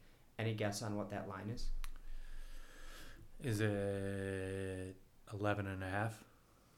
Lower. No shit. Yeah. Nine and a half? Lower. Really? Six? Eight and a half. Wow. So Utah getting eight and a half at home tonight. Uh, that's at uh, nine o'clock. We'll be Andrew and I will be long gone and watching that, and you guys will be listening tomorrow when that game is decided. But um, I think that is a pretty easy bet for me. I would I would take Golden St- Golden State minus eight and a half. That's I, I feel like a nine point. Utah's kept it close. I mean, close with air quotes. You know, Golden State close. So let's let's kind of this is a good transition. Let's flip back west for a minute here. Um, that series is going to the, the series is over tonight, right? I mean, even if they win by yeah. two points, like that Yeah. series is. And like I said, I'll be really happy to be wrong and get another game out of that series. But let's assume the series is over and you're the Utah Jazz. And the reason I want to go talk about this for a minute is you were you were talking about the comparisons between say Draymond and how he's played against Gobert in that series. Draymond's amazing. I'm yeah, not- Gobert's not been really putting- good too. I'm not putting the two in the same company right now. But what has impressed me about Gobert is I think we all knew that he was a force to be reckoned with defensively in the paint as a rim protector. Uh huh. I think that with and and he's done this with now George Hill being injured the last couple games, Right. um, with kind of subpar point guards. to You know, like Shelvin Mack. I don't dislike him, but come on. no, I mean, in the in the conference semis, no not way. being the Warriors Um, with Shelvin Mack. But even with George Hill, George, George Hill is fine. Yeah. I don't dislike him. He's he's a good enough player. If he was five years younger, he would get a ton of money this summer. Yeah. Oh yeah. He has the modern point guard body. He's long And he can shoot. and he can shoot. And he and when he gets hot, he can really shoot. And he and he had some nice years in Indiana. That year that Paul Pierce was or Yeah. Paul George, was George, injured, yeah. he had a really nice year. but I don't. We were just talking about John Wall and Chris Paul as maybe like the two kind of true point guard uh, specimens. um, Gobert doesn't play with a Chris Paul type point guard, but what I see in his game to me, and I started seeing this a lot in when he came back in the Clippers series, and now even in the, in the against Golden State, I think he's a more athletic DeAndre. Easily, yeah, I like it. I, I think like if, if you if you were Chris Paul and Steve Ballmer could find a way to get you Gobert for DeAndre, I think you would do that in a heartbeat. Like Gobert reminds me of offensively. Um, kind of remind there are flashes where it reminds me of. Do you remember when Chris Paul first came into the league for New Orleans, and it totally resuscitated Tyson Chandler's career? Absolutely, yeah. at the lob. That was that Yep. was when like Lob City started in New Orleans. yep. And That- um, The Tyson Chandler type is a valuable, valuable right five like in that, the NBA like, now. Yeah, That's what it looks like to me. Is is that he will he will uh, with with the right point guard and getting Yeah. the ball in the right spots, and the ability to offensive rebound, and then the fact that he's so good defensively. I look at him and think, if you're Utah, um, that is certainly a, a part of because they're going to lose tonight, but the, the, them looking Going forward, to their strategy. sure. And since they're on my list of teams to replace the Knicks as my favorite, I you know I want them to do all their be anti Knicks and do the right thing in the off season. sure. But they've got challenges because Gordon Hayward's a free agent, Yeah, um, and they've pieced together this. Here's what scares me about Utah. If you're a Jazz fan, is they've pieced together this very kind of patchwork quilt team of pieces and parts from. Yeah. it's, it's older guys that are hanging on. Joe Yeah. Johnson. It's Hayward and Gobert in their prime, but Hayward's about to be a free agent. It's right. George Hill cast off from the Spurs and then the Pacers, and now ends up here. So they've got lots Who of they spent a, a first round pick on. yeah. So so they've got lots of good pieces. I think They have Um, some young guys too. Dante Exum. I don't know what his deal is he's still young, but when he came into the league, people a lot of people had him not a lot of people, but some people had him ranked higher than Wiggins. Some people had him Okay. as the number one prospect in that class. And it takes point guards a while to figure out the NBA, especially teenage point guards. Um, yeah, Utah has an interesting offseason, uh, especially if they get swept. I wonder if Gordon Hayward wouldn't look at elsewhere. Because what I had forgotten about is that they kind of uh, negotiated with him pretty hard. They didn't just sign him to like a max extension, his last contract, and that's why he's a free agent show him right a lot now. of love. Yeah. So I wonder, you know, how enticing is reunited with Brad Stevens in a bigger market to Gordon Hayward. But even but even if he leaves, they, they have the pieces to rebound. Uh, I don't know, but I don't know if I I don't know if I'd go. depending that far. on if they can get a taker to, to take Favors, who still can be a useful player, although he hasn't had a great series. I really, really like Trey Lyles, who I haven't seen play in this series at all. He was in the Karl-Anthony Towns draft, picked ahead of Devin Booker. Yep. He's a really, really interesting power forward prospect. They've got uh, Hood. Yeah, Hood, who is MIA, but yeah, I mean, you take he's so Lyles, Hood, Hayward, and Exum. That is an incredibly athletic starting they, five. They do. They, Yeah. that, that's why I want them. And that's what you're going to need to compete against the Warriors moving forward. You need guys who can defend out on the perimeter, who can just switch on any position. And I want this team to stay together. yeah, I also think they're well coached. Um, I also like. yeah. I, I want them to push the pace a little bit. I want them to get to like middle of the pack in the NBA with pace. Yeah, and they- see if they, they see how to. much they can score. because you know what I think they are right now. I think i uh, if it were 1995, like they'd be going to the finals. Yeah, Like I, I think they I and the feel like that would have somehow met in the West Finals. I think that we're seeing Hayward's ceiling in this a That's little bit. He's a really good player. He probably tops out at third team All NBA, but he was just getting worked by Durant. And he's a he's a good defender, but he's just not on Durant's level. no, he's not. You can't. And Durant's top three. Yeah. right? Oh, uh, top Top three guy in the league, two. ahead of who? Kawhi or LeBron? Kawhi. I'd take. You think so? I'd still take Durant. Kawhi is really good. But anyway, that's another fun We're gonna. argument Well, we're gonna, we'll, we'll we'll talk about him in just a minute here because we're out west. Um, I. but I how just- far can you go with Gordon Hayward as your best player? Okay, but what I not okay. This is probably their ceiling, but And he's Alright. been good. He's been So- good. I just uh, here's where I'll here's where I'm at with Utah is just to, to kind of summarize. Um, so I'll quote you again because the um, of the many smart things you said. I think on our first uh, podcast when we before any of the playoff games have been played, and we're talking about the Celtics and Brad Stevens, and and you said okay, but you got to win a playoff series, and then we'll talk. And I think that's so fair. And I think where it's applicable here is since the NBA lets everybody into the playoffs. For me personally, like yeah, oh well we made the playoffs that's not a good season right. um, you know portland as much as i like their backcourt and they're fun to watch hard for me to say at 500 record and getting swept in the first round that on that's its a face, good sure. season. But this is also the second year post LaMarcus. I mean, they were their over under last year was like twenty some odd wins. So I would say that Portland is but they were better last year in the macro they were better the first year Yeah. post LaMarcus than this year yeah, I, The- I, I think i think five I, li- I like to take like macro views of these teams Okay. in like three year chunks to okay see where they're at. so how about this one indiana did not have a successful season They- In a, the, No, Larry, couldn't have Bird done just, worse. Larry Bird just quit. They they're got probably going to trade Paul George. They're probably going to trade Paul George or who knows what. The team it could be sold. I mean, they, they are a mess. So Mhm. if you if you right if you you know uh, in between when the playoffs end and the NBA draft, if you look at if you do a report on each team, you wouldn't say Indiana had a successful season because they made the playoffs. right, right, exactly. okay. So I think your your barometer, which I'm which I, really like now, um, the the did you win a playoff series? I think that's No. really good. I think for most teams, I don't think that's the be all end all for to determine a successful season. Like I think the Timberwolves had a really successful season. Nuggets the same thing. you're- Sixers? Well, no, not the no, Sixers. No, not the Sixers. Um, okay, so context matters, but I think of Sure. the play, I, I, hmm, uh, you and I might be arguing two different things, but I'll say this about Utah. They okay, how about Utah and the Clippers?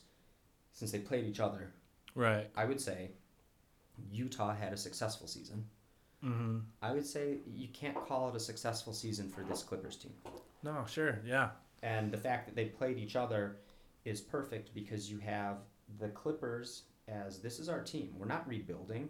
This is the team we've built to win and contend in the West. Right. Versus Utah, here's the team that we've kind of patched together in bits and pieces, and we think we've got the coach that we like, and we think we've got a couple really good players, and so the expectations for those two going into this season decidedly different Sure. for Utah, even if like you know for them, even if they get swept and they're going to, but the fact that they beat that Clippers team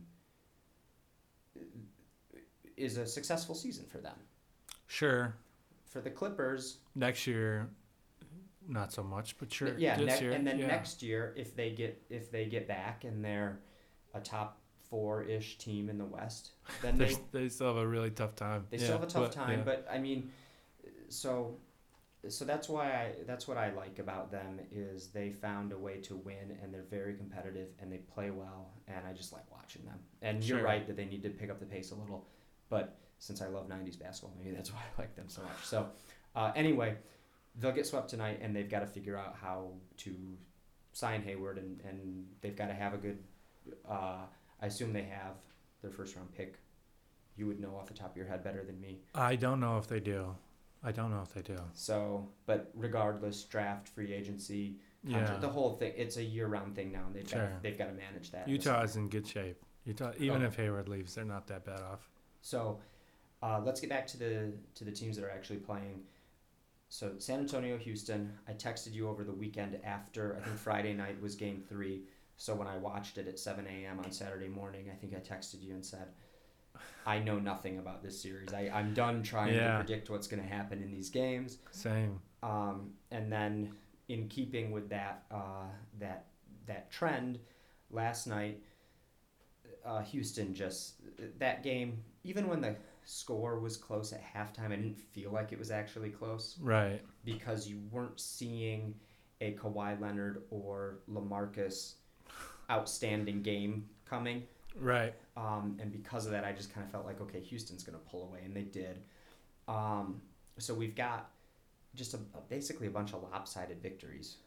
Um, Yeah, this one really feels like it's going seven, doesn't it?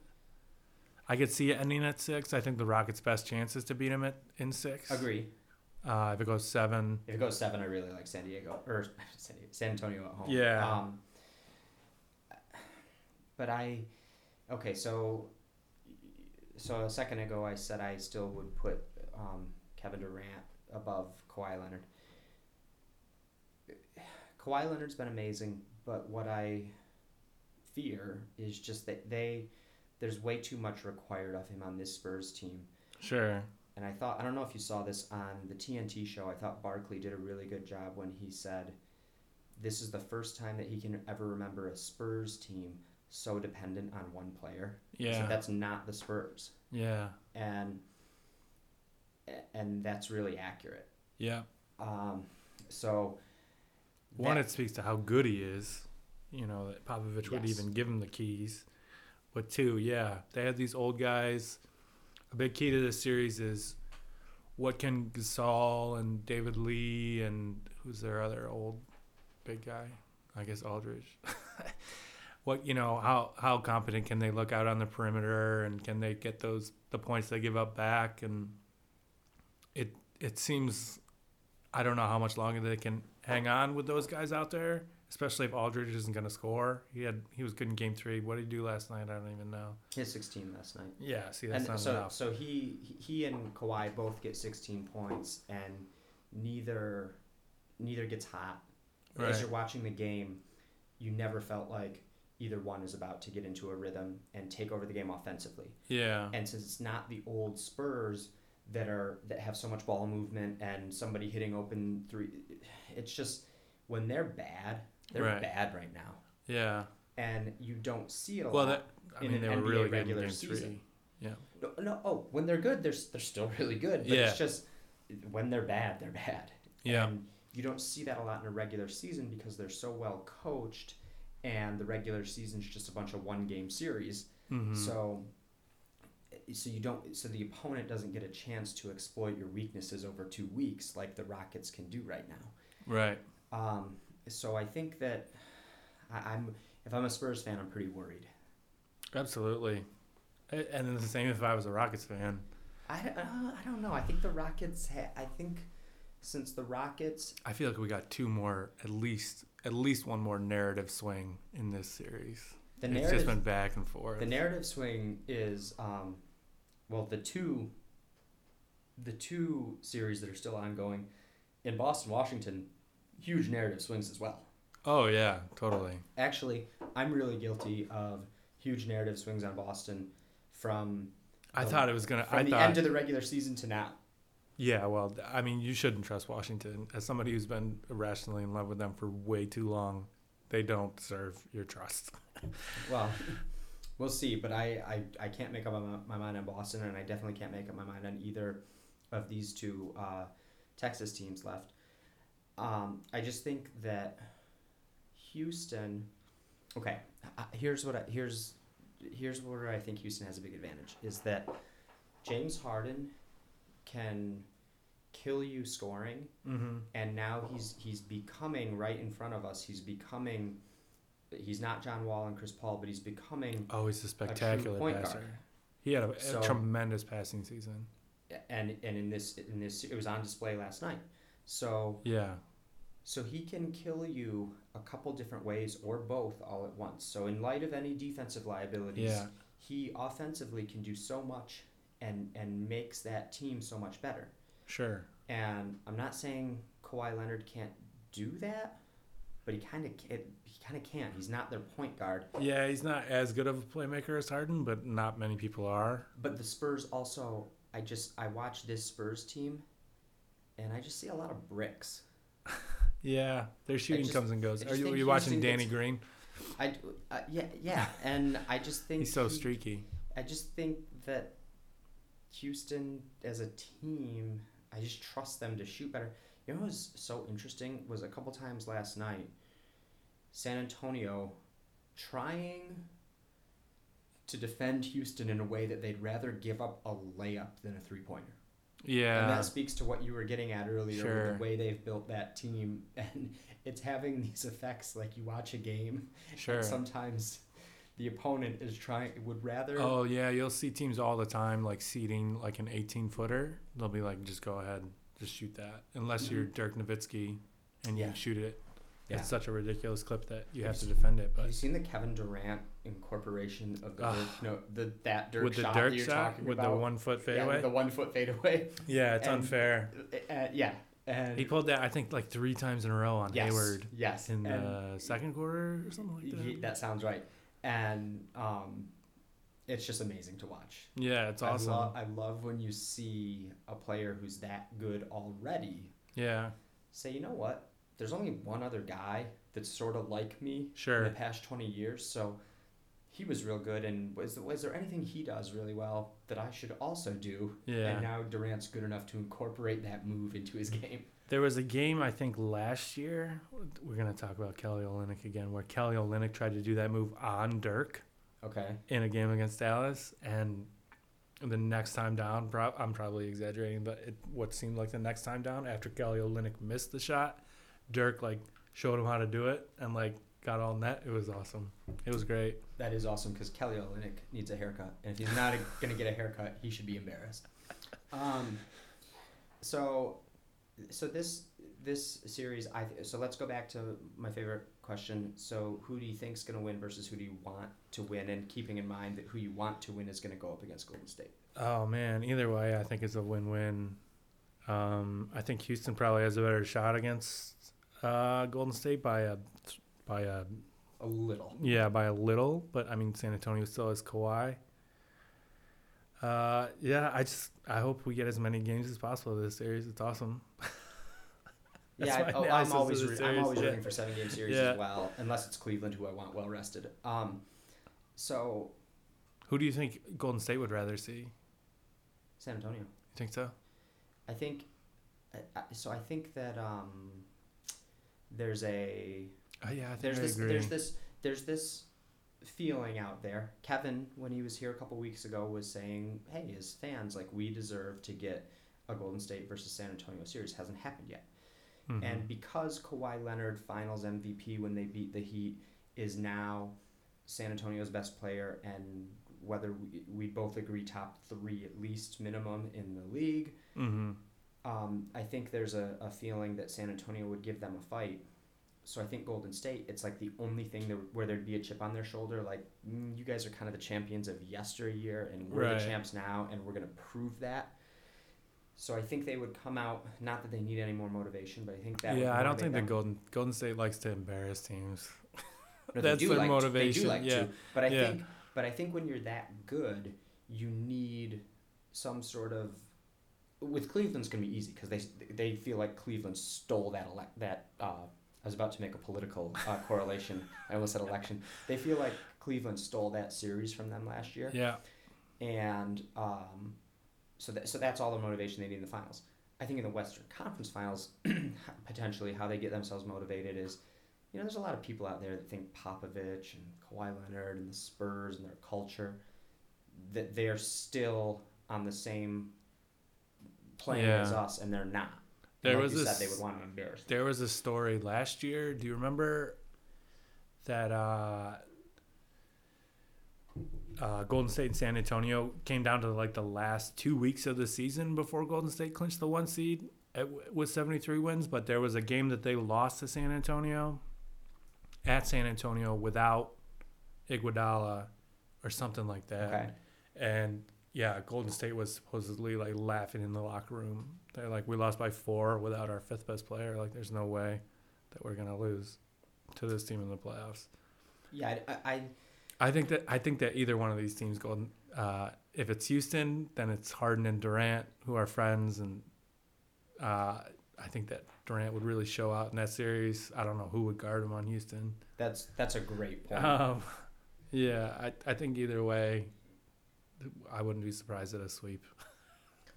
Same. Um, I, I have a question for you. If you're a Spurs fan, if you're like a diehard Spurs fan, if you're really vested, like you're David Robinson, like coming to the games as a fan, I think I might rather they lose to Houston and not have to play Golden State, just so that in the back, just so that. You know how like NFL teams start rooting since in NFL there's no lottery, so if your team sucks, you just root for them to get the top draft pick. Yeah, I think if you're the Spurs, you almost would rather not get swept by Golden State so that you can keep saying, yeah. you know, We- we've we never would've seen, we've never Yeah. gotten a shot at them. That's interesting. That's a shot. that's- I, a shot at Spurs fans. I, th- I think. I think that they would like to see him play Golden State. I think that it would. See what Kawhi can do. It'd be like John Henry versus the Machine. Uh, well, I don't I know who's just- John Henry. I don't. I don't think. I don't think. Uh, I. I don't think San Antonio has any chance against Golden State. It's still San Antonio though. I That- mean, that's- it's still and that's Kawhi. what- And that's what people are saying, but I just think it's not. I don't know how those how those big dudes could stay on the court. I, like who's Pau Gasol gonna guard? That's the thing. You know. The Warriors didn't want David Lee. Now he plays for San Antonio. Like Right. it's it's just not a it's just not going to be a fair fight. Yeah. Um so I I think I would rather see Houston and just see a lot of points back and forth up and down. hmm You like pace. I do. I'm, I'm acknowledging I think I would rather see the the pace of a Golden State Houston series. And I actually think just like I think Washington's going to wrap up in the East with Boston in 6, I think that Houston's going to win in 6. I could see it. I could see it. If it goes 7, then I'm allowed to change my mind and say I like San Antonio. Sure. But- yeah. There's no rules. But if it if it's 6, which by the way, um, that is a that's Tuesday night is game 5, Houston San Antonio. Back to San Antonio for game 5. You want to take a guess at that line? Two and a half. More. Higher. San Antonio's favored. Yeah. Four and a half. Five and a half. Oh wow. Sounds like a lot to me, but then again, every game's a blowout. So, so who Yeah. knows?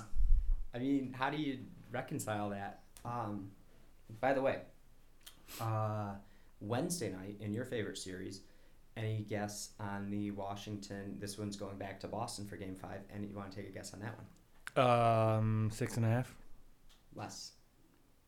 three and a half. Boston minus four and a half. Here is a really interesting one. You can still right now, uh, you can still right now, if gambling were legal or if you're in Las Vegas. You know what's really weird is, so, like in New York, the government says gambling's really bad for you. Uh huh. You know, I guess other than the state sanctioned lottery they run. But if you're in Vegas and you go into like Bellagio or Mandalay Bay and you place a bet, like you don't die, you don't get a disease. So yeah. it's just really weird, like that in you know some states. like, Yeah. must be something in the air. So if you're listening in Mandalay Bay right now and you want to go down to the book and place a bet, uh, Boston, Washington. In the uh, you can still bet on the series winner, not Oh, just yeah? the next game, but you can bet on the series winner. Any any guess on who Vegas is favoring? Boston. minus 160 washington plus 140 so if you like washington there's i think some pretty good value in washington plus 140 on the series Yeah. Yeah. i like that I could see it.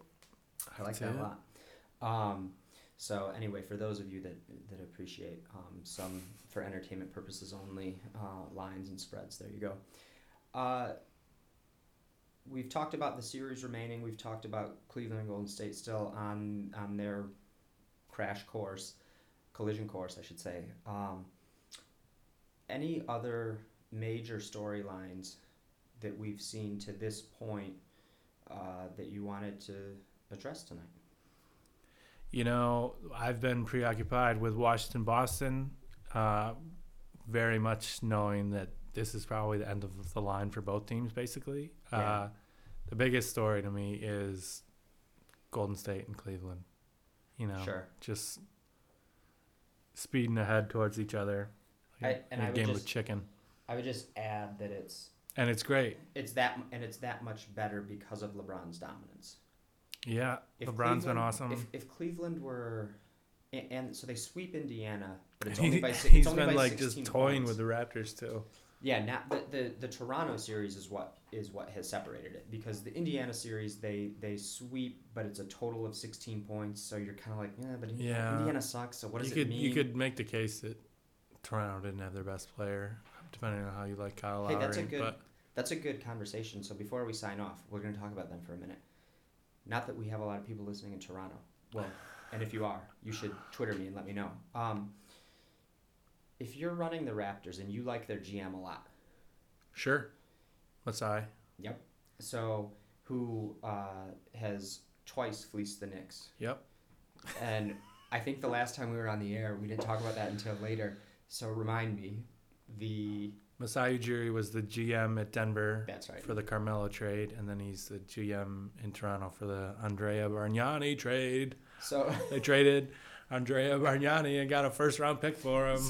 so so wherever this guy goes to work, um, yeah, don't Phil's- pick up the Phil's phone. on We should just have dial. his number blocked. Yeah, don't pick up the phone. That's great. Um, I hope he goes to work at like. Utah But he also he also stole Serge Ibaka this year. He stole PJ Tucker. I mean, Okay, so Serge is a good place to start. If you're Toronto, you've built this team that I think when Dwane Casey got there five years ago or so, I think he's done a really good job. yep. That being said, I think they've you know we talked about ceilings and teams like Utah and I think Toronto it's safe to say Cleveland got up 2-0 last year, got bored, Toronto won a couple games. Cleveland was it was never in doubt. Right. This year you have motivated insane insanely motivated LeBron and it really was in no doubt ever. So I think Toronto now wh- what do you do? I don't know. That's a good question. Zach Lowe wrote about this over the weekend. Everybody, as always, read that. Um, I wouldn't want to give Kyle Lowry a five five year contract. I know he has less miles than a normal 31 year old point guard would have, but I still 36 year old Kyle Lowry for 40 million dollars. I don't know about that. I'm not that high into Rosen. I think that he could be successful with the right supporting cast. Having said that, I don't like Valanciunas. I think he, I don't know what he does, like uniquely. Patrick Patterson is a is a nice piece. You could bring him back, I guess. They probably won't. They have some young guys. Delan- uh, I think his name is Delonte, right? Mm-hmm. Um, or Delon, right? Maybe. I don't know. He's he's an interesting prospect. Norm Powell is solid. Um, yeah, they have an interesting offseason ahead of them. I wouldn't count out Masai. Uh, it would be awesome if they could unload DeMarre Carroll's contract because he was just That's unplayable a, yeah, that's a bad one. in Cleveland. Okay, so we should confirm. So Lowry opted out today. Yeah, So- as expected. So yeah, as expected. So, and for people that don't know what that means, when you say that, it doesn't mean they're leaving the team necessarily. right. it He just means opted out of that contract. opted out of that contract, and the team will have to pony up to pay him Right. a whole boatload of money to stay there. So Toronto is the incumbent team, so they can offer him five years, and I'm pretty sure with higher percentage raises Yes. over those five years. Yeah. And new teams could have offer him four with less raises, which is a little bit more pal- palatable, but it's still 35 year old Kyle Lowry. Uh, the So- 76ers might just like max him out because he's from Philly, and they need a point guard. I love that. Yeah, because my you know my take on my take on tanking is that there are three teams in the NBA that undoubtedly that like no question you you're an idiot if you're arguing that they've basically tanked for a few years now and that's Philly, Phoenix, LA Lakers. yeah. And it's not Philly very much by design. But it's not working for any of them. Well, If it- you results- could if- argue that If results matter, it's not working for any of them. I think the Sixers are going to be really good. So what I would like to see is I would like them to say, all right, we tanked It depends on and we got these pieces, and now we're gonna get really aggressive, and we're gonna go get, the, we're gonna do the anti-tanking at this point, and we're gonna go get the guy that four years from now we don't know what it's gonna be. We're gonna spend the money and show you that we're in, we're in it to compete in the East this year. yeah. Because how many more years? If you think the tanking thing in Philly is working, you have to defend. you- You're put in a position where you have to defend. It's okay if you don't go to the playoffs for six, seven, eight years. Yeah, right? it hasn't been that long for them. How long? Uh, they went with Jrue Holiday and, And I think that was- Evan Turner And they lost to Miami, in 2012, and I think that was 2012. something like that. Yeah. No, I mean, So it's five years now with no playoffs. sure. So to, to, to do nothing net to not get better next year and get back, that would be six. And if it Right. goes further, you like. Oh, I, that's- I think they have gotten better. I mean, they have Ben Simmons, who I think is going to be awesome. but then, but, Joel Embiid, if he can be healthy. They But have if- some nice pieces. but if the tanking's gonna work, at some point you have to take it up a notch and say, okay, we tanked, we got these really nice pieces. Right. Philadelphia is an extreme example, too, because they're tanking to a level that just hasn't been seen before, to the point that Um, Adam Silver stepped in, Sure. which is not something that they're advertising, but. yeah. No, you're, Yeah. you're right. Um, but Phoenix and LA have tanked too, and it and it's yeah, it's- Phoenix a couple years ago, they signed Isaiah Thomas, and they were going to play three point guards at once with Bledsoe and Dragic, and that blew up in their face. Yep. Phoenix is not my favorite organization. I don't know what they're doing. I don't know why they have Tyson Chandler, who's 36, and they have Devin Booker, who's 19. Like it just doesn't compute, you know? I mean, a- it's like, what are you trying to do? IBM's Watson would struggle with that. Um, so, so back to Toronto. Low- Lowry opts out. We don't know if he'll be back or not. Um, how about just at, at the top, Dwane Casey? Is he back? Uh, that's a good question. Not definitely. I, mean, think if they're they in this tough situation where if Lowry comes back, I mean, why not try a different coach? But Dwane Casey is a solid coach. he really is, and like I said, I think he's done a really good job in the five years or so that he's been there. Uh huh. There, there's a basketball culture in Toronto now that I don't think existed even when Vince Carter was there. Sure. Yeah. And so he deserves a shitload of credit for that. I just don't know if There, there is the threat of waiting too long. You know, I mean, a lot of people thought that the Warriors were too hasty in firing Mark Jackson, and or the Cavs were too hasty in firing David Blatt, and both those things moved. that's worked out really well. Would have to have they would have to be really certain. So fortune favors the bold. Not, not, not necessarily that I think that's the answer, but But you yeah. have to be really certain in the successor if you're going to make that move. Then sure. Or just certain that a change of Do you, You bring know. Serge Ibaka back? I wouldn't. Too expensive, right? Too expensive. Um, I think that you can get somebody who does what he does for cheaper because I don't trust him shooting from three still. Uh, he can't pass at all. Uh, you don't want him like dribbling. I don't know. Serge, I like him on the right team. He could be good. Like if he goes to the Spurs, I'm gonna be like, oh wow, great signing. Okay. Um, one last Toronto question. You love NBA trade talks. How about DeMar DeRozan Uh huh. to the Clips for Blake Griffin? Uh, I don't think. I don't think that works in LA because Demar needs the ball. He's from there. Although it could be kind of going the similar. Chris Paul wants Blake gone. Chris Blake? Paul, Chris Paul and Demar could be similar to Lowry and Demar. Um, Blake would want to go somewhere metropolitan, big market, he, big it- deal. I think Toronto is where he punched the Clippers staffer and broke his hand. Is that isn't that So where it was? So he's got lots of Yeah, great I- memories. I, don't think you can do that deal because um, the sign and trade is too complicated. Um, yeah, that's interesting. I just think I want to surround Demar with shooters. I want to see if he can pass. I would just want to do the same thing that the Rockets But did. see, I know I say that every we've podcast, already but last week you and Kevin and I talked about how the Clippers will in some way look different, and the one that I think we all agreed on is no JJ Redick. right. So that would, I mean, so you need to somebody's got to play that position. When Demar Derozan, despite the totally different skill set than Redick, but wouldn't it still be an upgrade? Um, I don't know. Redick was a really solid role player, and a lot of their offense was designed around him running around screens as either a, a way to get open shots or as a misdirection. Uh, I, I just really don't like Demar's game that much. Okay, fair enough. Um, well, that is uh, that that was about. We just talked about Toronto for about six or seven, you know, six minutes. So that was probably about five minutes too long. Um, we the North. Uh, they got really lucky with that We the North thing. It kind of lined up with um, the Game of Thrones and like the North, and so I was talking about the North. And so- Yeah, I haven't seen Game of Thrones. Oh, okay, you should. um, all right. Enjoy the uh, if uh, if anyone on Golden State or Cleveland's listening, you guys enjoy your rest, get rested up, and uh, you know you, you've st- you've got a month to go. Um, otherwise, I'm I'm hoping we get seven game series as you do. Yeah. Uh, and we'll see. I think I think we're gonna have the lower seeded team win in six in both cases, but we'll see. That's the fun of it.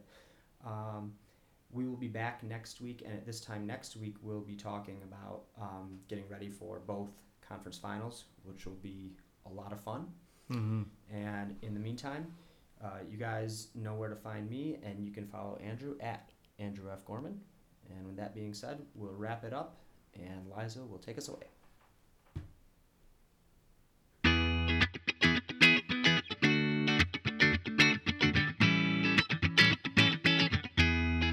Thank you for listening. For the rest of your fantasy sports fix, please go to QsFantasy.com. Talk to you next week.